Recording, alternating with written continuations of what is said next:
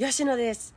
強くて優しいあなたへ、ムカつくし、だけど愛したい、とも思っているあなたへ。今日のテーマ、我慢の先にあるもの、崩壊か、希望か、です。あなたは我慢が得意ですか？我慢が基本ベースにありますか？それとも、したい我慢ならできるという人でしょうか？今日はね、我慢さえすればうまくいく。うまくいくじゃん、我慢すれば。と信じてきた私が行き着いた崩壊のお話。崩壊を生む我慢。希望がある我慢です。長くなりそうなので二部制にしたいと思います。前半のこの放送では崩壊に至ったお話。次回お届けする後半は希望のある我慢についてお届けしようと思いますよ。さあ、結論から言うと自分のこうしたい、〇〇したいというしたいですね。それを大切にすること。大切にするとは見て、気づいて、取り上げて、それを行動していくということです。こうしたいんだと行動していく上で必要になってくることは希望のある我慢。こうしたいんだにも蓋をして気乗りしないことを悶々と悶々とやり続けてしまうのは崩壊を生む我慢としました。です。崩壊に至った私がやっていたことはまずはこれですね。言われるがままやる。つまり自分はどう思っているのか、どう考えているのかは話したことがなかったですね。仕事場ならまだしも、プライベートな関係でもそれをやっちゃっていたのが私でした。なんかそれを言うとさ、口答えするなよとか、うっせんだよみたいなことにもうなるって思い込んでるからね。言われたらやる。それにああだこうだ言うことはなんか罪であるみたいなことすら思っていたと思います。心情的にはさ、あ、夫さん怒ってる。怒ってるくらいなことだったら、私が全部直さなきゃいけないんだ。やらなきゃいけないんだって瞬間的に思っちゃって、まるまる従うということ。ある意味お利口さんだよね。そうなの。いい子であり、お利口さんであり、っていうところが裏目に出てきているなっていう感じでしたね。あなたもありませんか？話の内容や自分の考えていることなんてもう一切無視。相手の機嫌が悪そうだなと思ったら、それが基準みたいな。それを基準にして私が動くという方程式。私の行動を決める基準は夫さんの機嫌の良し悪しである。みたいなことありませんか？私はもう100%、いや、それ以上そうでしたね。例えばこう言われます。休みの日くらい朝早く起きたら？とか、またお菓子食べている。とか、俺のご飯は？とかさ、怒ってる人に何も言っちゃいけないと思ってるから、もうその瞬間に思考停止するんだよね。その結果私は家で心が休まらなくなりました。家なのにっていう。夜勤、お仕事がね、夜勤専門になったことで、生活のリズムが狂ってるのに、休みの日は一般の人たちと同じリズムで生活することを強制されているようで、夫さんと休みが同じな日は、もう一番拷問でしたね。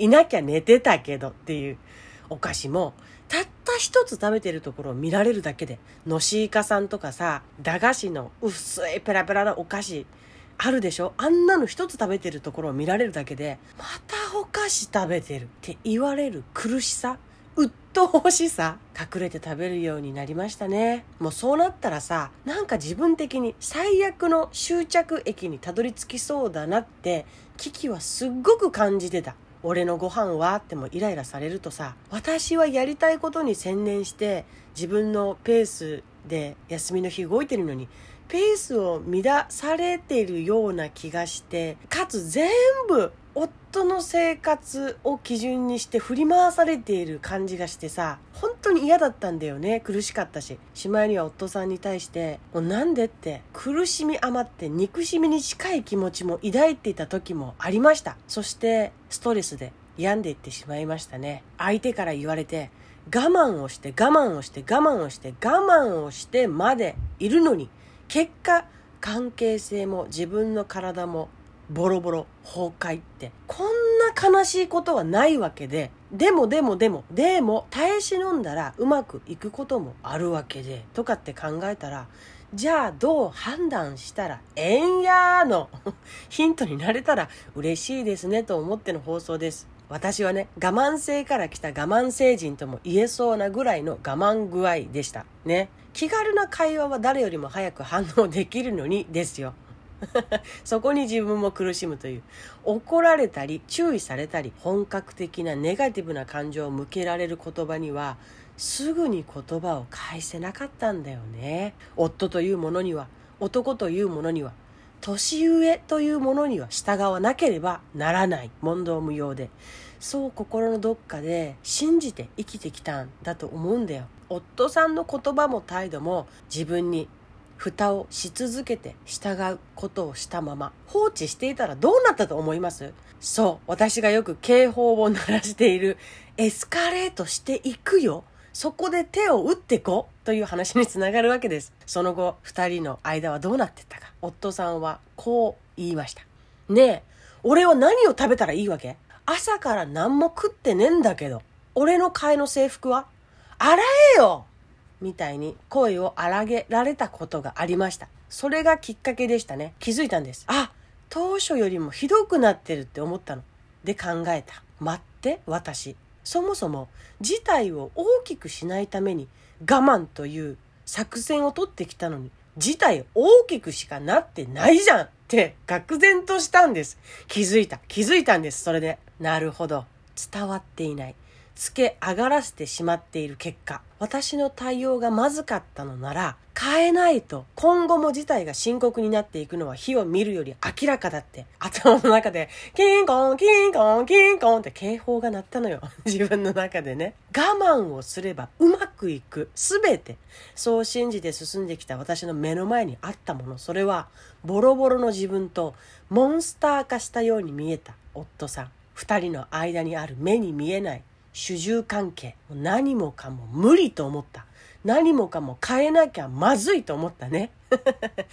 それを踏まえながら次回は希望のある我慢について私が軌道修正していったこととはです。ではまた次回。